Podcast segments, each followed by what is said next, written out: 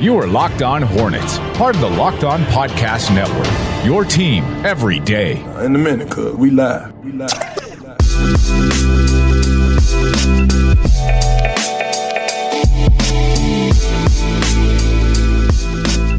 Welcome to Locked On Hornets. Today's episode is brought to you by Built Bar. Go to builtbar.com and use promo code Locked On, and you'll get $10 off of your next order. We're part of the Locked On Podcast Network. It's your team every day. Local experts on the number one daily sports podcast network. And you can subscribe to the podcast on iTunes, Stitcher, Spotify, wherever you get your pods, and follow us on Twitter at Walker Mail at Not of the Scribe, and again at Locked On Hornets for the show. We actually have Hornets basketball this week, not against any opponent, not any uh, against any other franchise, but the Hornets are actually given an opportunity, along with the other teams that were on the outside looking in the Orlando bubble, to have a two week period of five on five activity coming together as a team. And that starts today for the Charlotte Hornets. And Nada, it's the first time that they have been together as a unit since really March 11th. And it's the first time James Borrego has gotten to see all of his guys together since March 11th. We're talking about really six months um, before uh, they've really been able to be a cohesive group once again. What do you make of the two week time period that the Hornets are going to have to work together along with the other Delete Eight teams? It slows down the development curve, or basically how 22 teams were essentially very, very ahead of the other eight delete eight teams. The delete eight teams have basically a chance to catch up. And it won't be much, but it's important because now you get expectations for when the season actually happens, what these new roles are going to be. I think new roles are going to be discussed. We're going to see if they're going to see an uh, attempt if PJ Washington and Miles Bridges can play on the floor together. It's doubtful, but you're going to see some things. Malik Monk is probably going to have his role clarified on this team going into next season. Um, Devonte Graham, new role. What are we going to expect? Terry Rozier. All these guys are basically going to be able to practice and work against each other and working against each other in a safe environment and build camaraderie towards next year. This was already a tight knit group. This group gets even tighter, and who knows? Maybe some more development comes out of this. I, I kind of like this because at least it gives team these eight teams a chance to compete going into next season whenever next season does happen. You know, this is this is just 2 weeks and it's hard to put in at least for me a ton of merit into just a 2 week time period that the Hornets are going to be able to come together and put in a whole bunch of different stuff and it's going to benefit greatly in the long run. I'm with you that I would rather have this team um, getting some time before the season actually starts because you are right. It does allow them to catch up at least a little bit. I think there is an emphasis on the little bit, but it at least does allow them some time to work together. And James Borrego was asked a lot about this, and our buddy Sam Perley wrote about the two week time period they have together on hornets.com. And just reading Sam Perley's piece on this, James Borrego's comments all over the board are how excited he is just to have the team together, not necessarily installing any new schemes or installing anything new whatsoever. Just he's discussing how important it is for them to be together off of the court rather than on the court. And I feel like sometimes that's used more as a cliche. I don't know how much stock I put into that nearly as much. I do mm-hmm. think that it matters. I, I, buy into you know that regard a little bit. Sometimes it's overused, but I do think it does matter to this Hornets team. That is, it seems like a pretty close knit group. Like we've seen them actually play together, maybe against um, the advice of the NBA, but we have seen them play on the court together a couple of times already this uh, pandemic period where the Hornets weren't able to come together as a group um, it, it goes to something that we constantly hear Jeff Van Gundy, I think, talk about on these broadcasts, where he doesn't seem to care if guys are close knit together on the team or you know if you have this certain chemistry off of the court you don't even have to really like each other. That chemistry on the court is different than liking each other and having chemistry off of the court. Jeff van gundy doesn't even subscribe to that James Borrego really seems to hone in on that. And Gregg Popovich does too, Nada. Like we know about the Popovich stories where he's constantly bringing guys out and having team dinners. They're all drinking wine together. He does find the camaraderie off of the court really important. And so, of course, you're going to gravitate more towards the Gregg Popovich way of thinking. But it seems like this is what this two week period is going to do for the Hornets more so than just you know working on new things um, that are going to be on the court scheme wise going into next season. It's just nice to have everybody together again. And maybe you kind of, you know, roll your eyes at that. I don't know, but it's something that I buy into a little bit more than maybe some other minds out there. Well, here the thing is with the Charlotte Hornets, you do have a history of things like this bonding teammates. I mean, everybody remembers the 48 win season in 2016 and how those Hornets talked about how vital that China trip was and being again having that bunker mentality and again, all respect due to Jeff Van Gundy, he's never coached in a small market. Again, Houston was the smallest market he's ever coached in, quite honestly.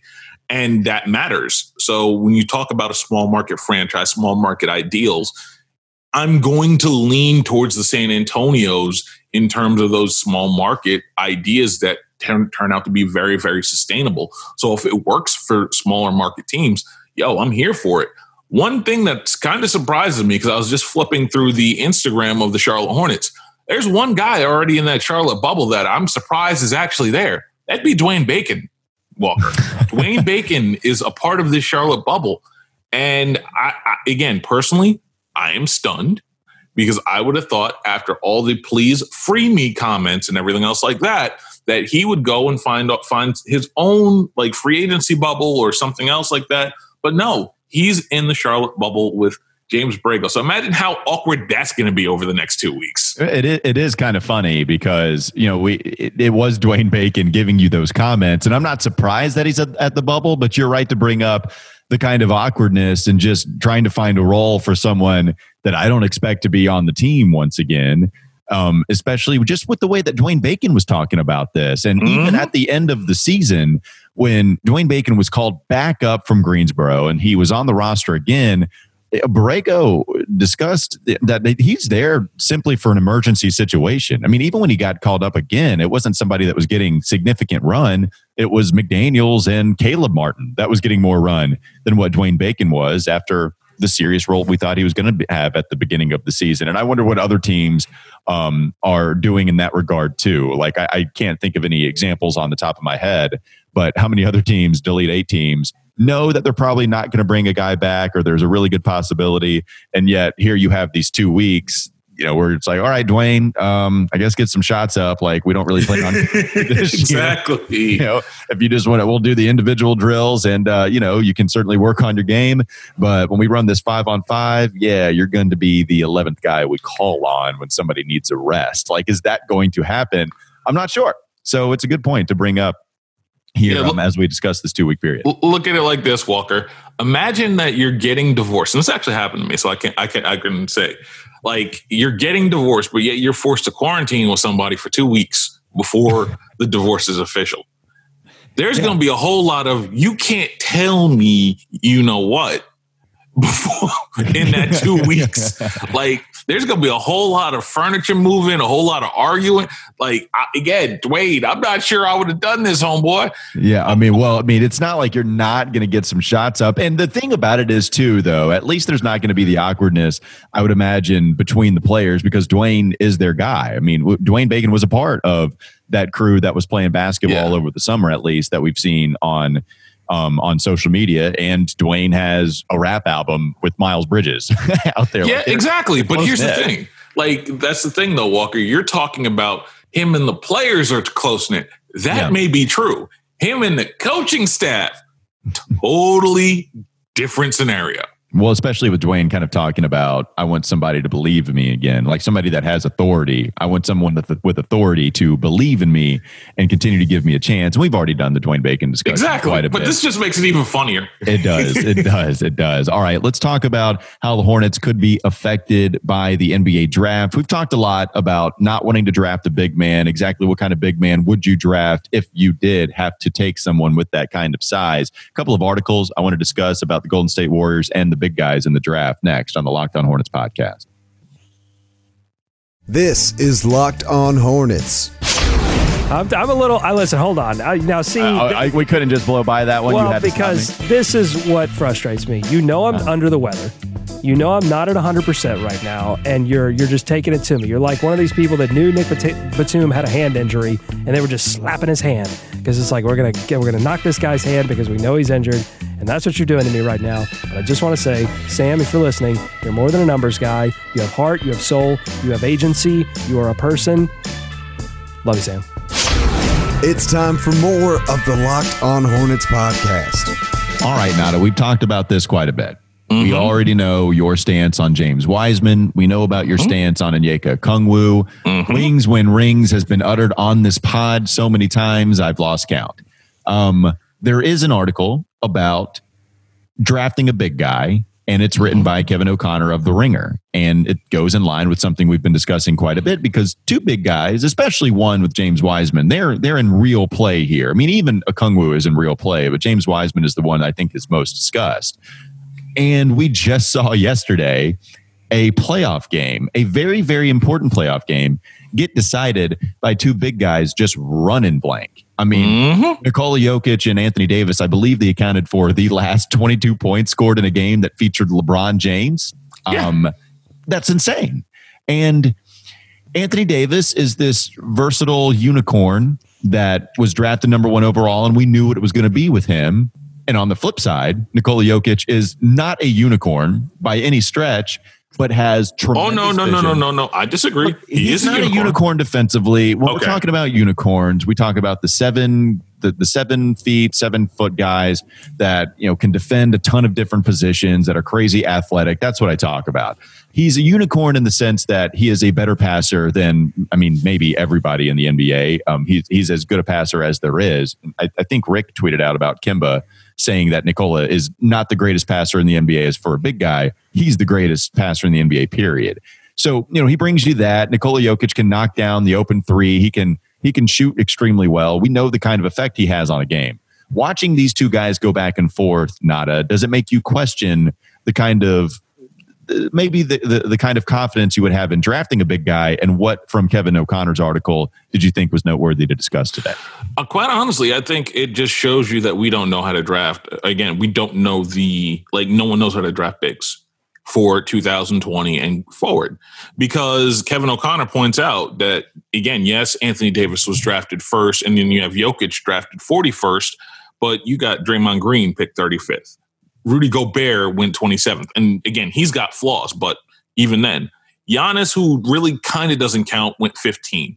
Bam went 14th. Domantas Sabonis went 11th. All the quote unquote undesirable skills that teams have, kind of, again, that people see as one way guys. Like when we start talking about these one way bigs, like I think we kind of miss the forest from the trees when we talk about drafting these guys. So again, what are some of the common goal? What are like some of the common traits? I'd love to look at some of the common traits because you start talking about like Draymond. Draymond brought defense and moving the ball. Rudy Gobert, defense and occasionally some decent post scoring. Giannis, enough said. Bam, moves the ball off again, offensively gifted, but can switch one through five. Sabonis almost does the same thing does almost like again, I would call him Adebayo light, and he's not going to get played off the floor. So when we start talking about these different ideas of what a big should be, we also have to hit home on the on the point that if you're going to draft a big in 2020 and going forward, they have to be able to do more than just score or potentially just score. Yeah. One way bigs do not get you very, very far in this league. See Karl-Anthony Towns. I mean, yeah, that's well. I don't know about that, man. I yeah, we'll see about Karl-Anthony Towns, but I, I get your larger point. I mean, Anthony Davis is someone you can run your offense through, and he's been somebody that you've been able to run your offense through ever since he stepped on an NBA court. Nikola Jokic, despite him being a second rounder, really blossomed pretty immediately and was someone you could run your offense through. And he brings, even with his lack of defensive versatility, it's someone that is just so special at passing the ball and being able to shoot from the outside. It's crazy hard to defend him, even with you know some of these taller guys like a Rudy Gobert. And I think when you're talking about the ceiling that scares you drafting these big guys, it's the Rudy Gobert that you're most concerned with.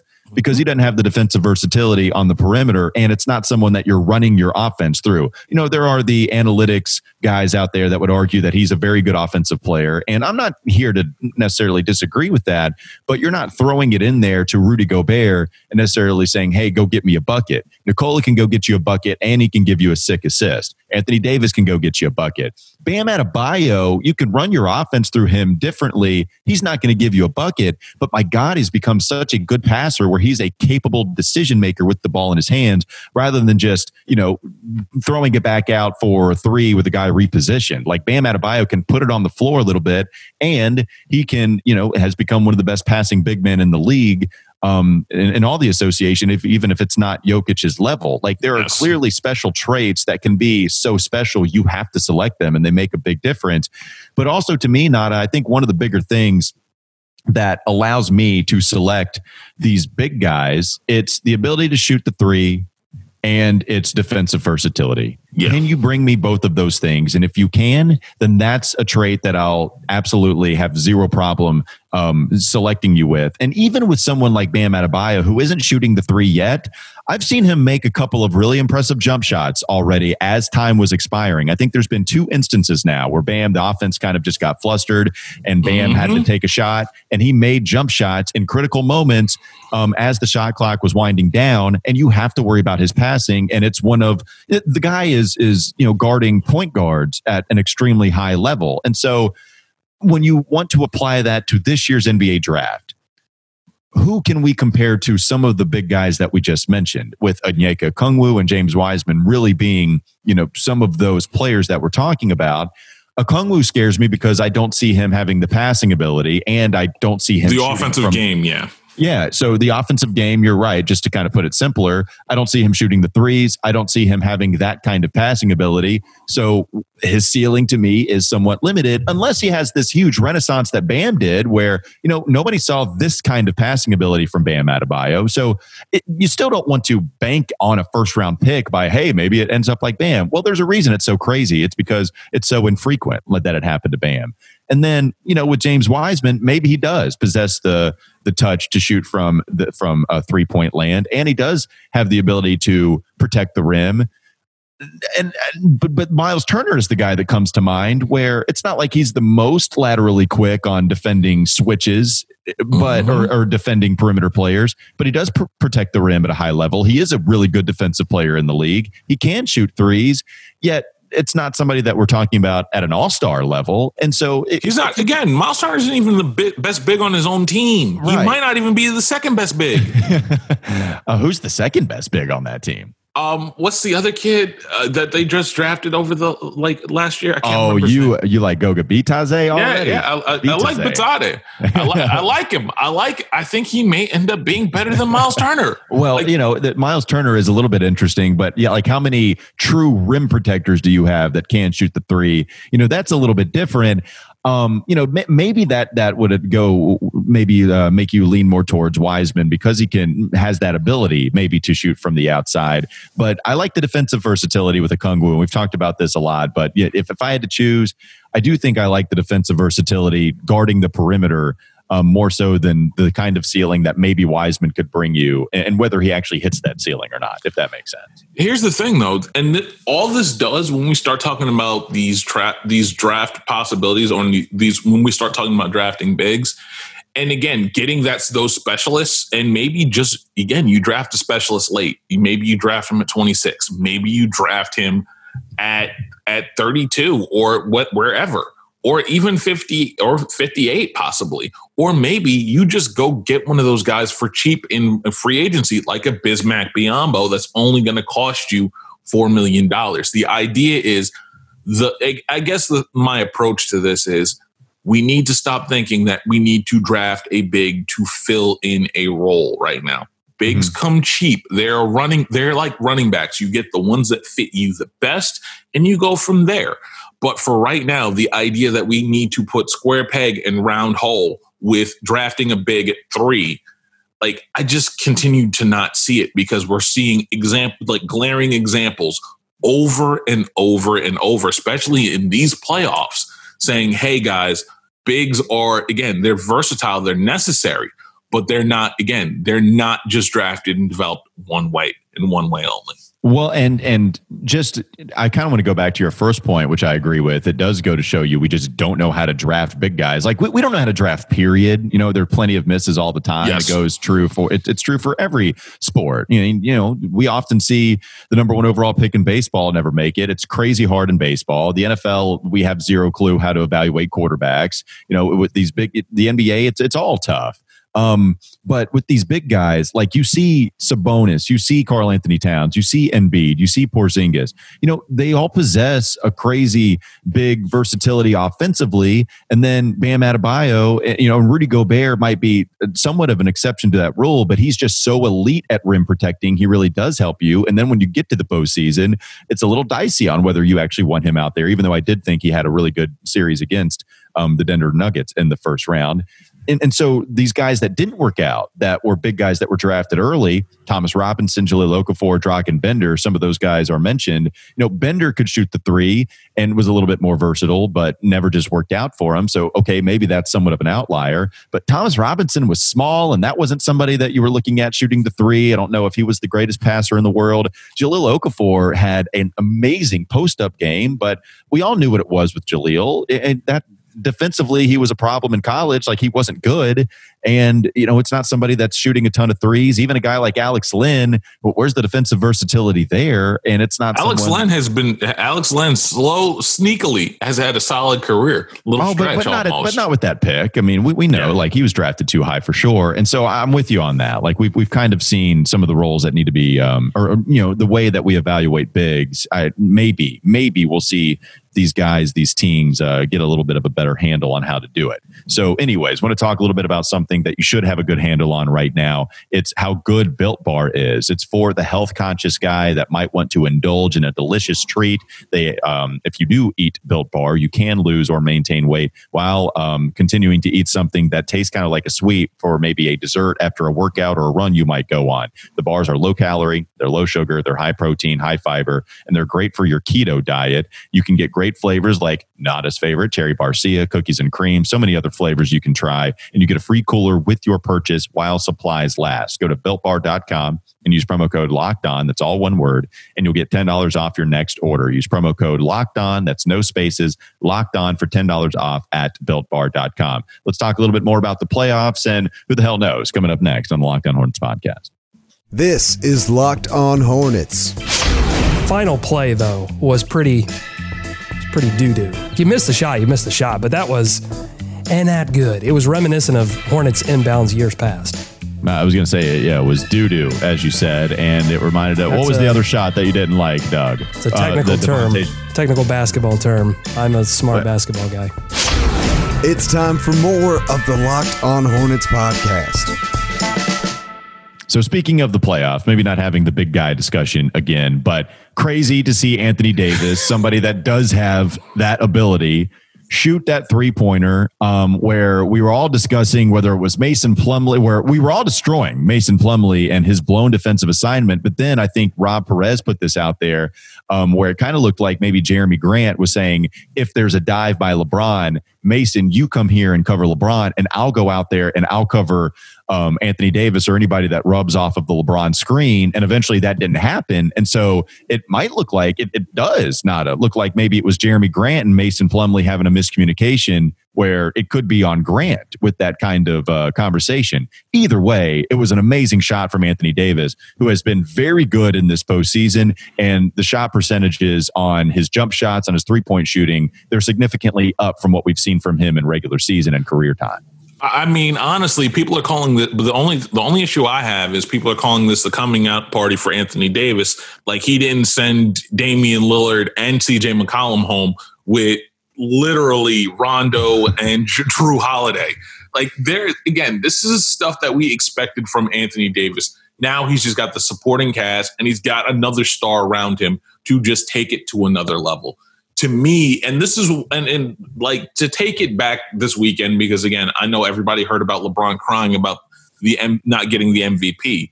But the issue I had, like the biggest issue I might have had with all of this, quite honestly, was that Anthony Davis was better in every single metric than LeBron this year. And the fact that he came out and he did his thing and he's done his thing for the most part for most of these playoffs, minus a PJ PJ Tucker eliminating him in game one of the Houston series. But he's done his thing for the most part. And watching Anthony Davis do this, despite the fact that he should have been in a Hornets uniform, and I'm not going to let that one go.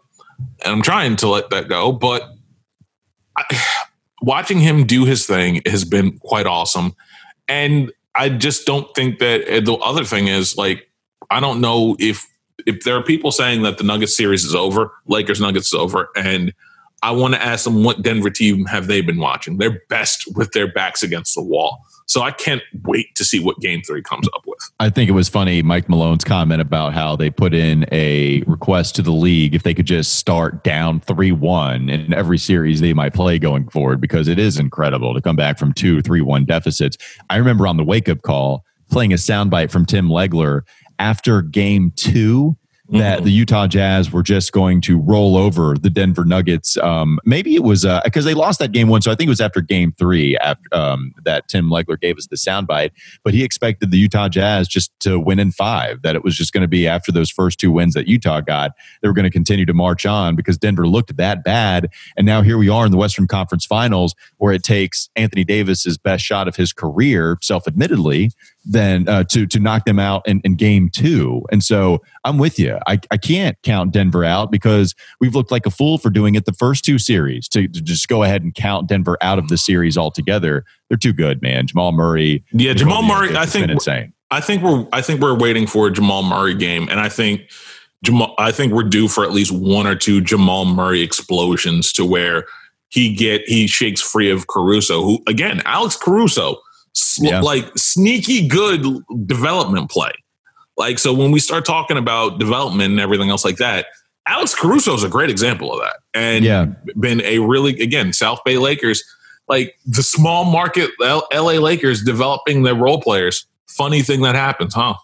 it is a funny thing that happens. Going to the other series real quickly, we're actually not going to get game three between the Celtics and Heat until Wednesday. So, quite a big break um, that's unusual in the Orlando bubble. But Boston, they win this one. They salvage the series and they come out and they're incredibly efficient offensively just from looking at all the starters and how they shot. How about Marcus Smart going 5 of 10, shooting 10 of 10 from the free throw line? Marcus Smart has been shooting very well mm-hmm. in the mm-hmm. postseason with all these games that we've seen. Jaylen Brown goes 11 of 17. Kemba Walker goes 8 of 16, 4 of 8 from 3. And Jayson Tatum goes 9 of 20 with 14 rebounds and 8 assists. It's a crazy good line that he puts up. And Gordon Hayward, he comes back, doesn't look great, 2 of 7 from the field, just 6 points. But everybody else, all the starters, um, were continuing to play well. And that's how you put up 117 points, beating the Miami Heat by double digits. Like the craziest part to me is how Erik Spoelstra and the Miami Heat have gotten away in three games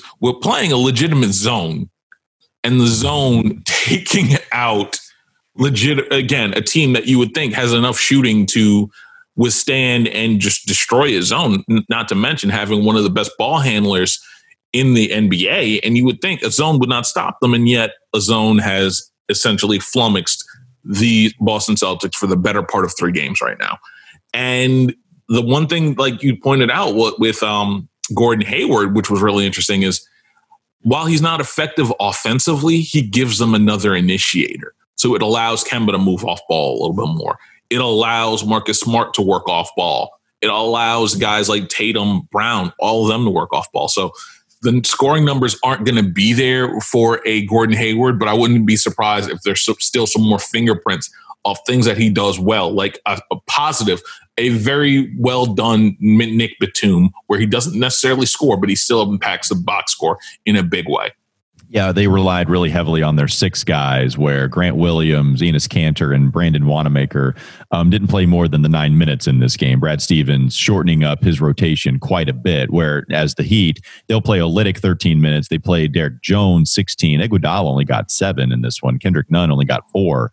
Um, but those are guys that they have relied on in the past. But I guess in this game, dwindled it down just a little bit. Bam Adebayo continues to be crazy 27 points. I mean, he got 16 rebounds in this one. He continues to be crazy good. Excited for that Wednesday game four that we're going to get in the Eastern Conference Finals. Thanks again, as always, for joining us on the Locked On Hornets podcast. And thanks again to Built Bar for supporting the show. Now tell your smart device to play the most recent episode of Locked On NBA. Have a great day. We'll be back with you tomorrow. Bye.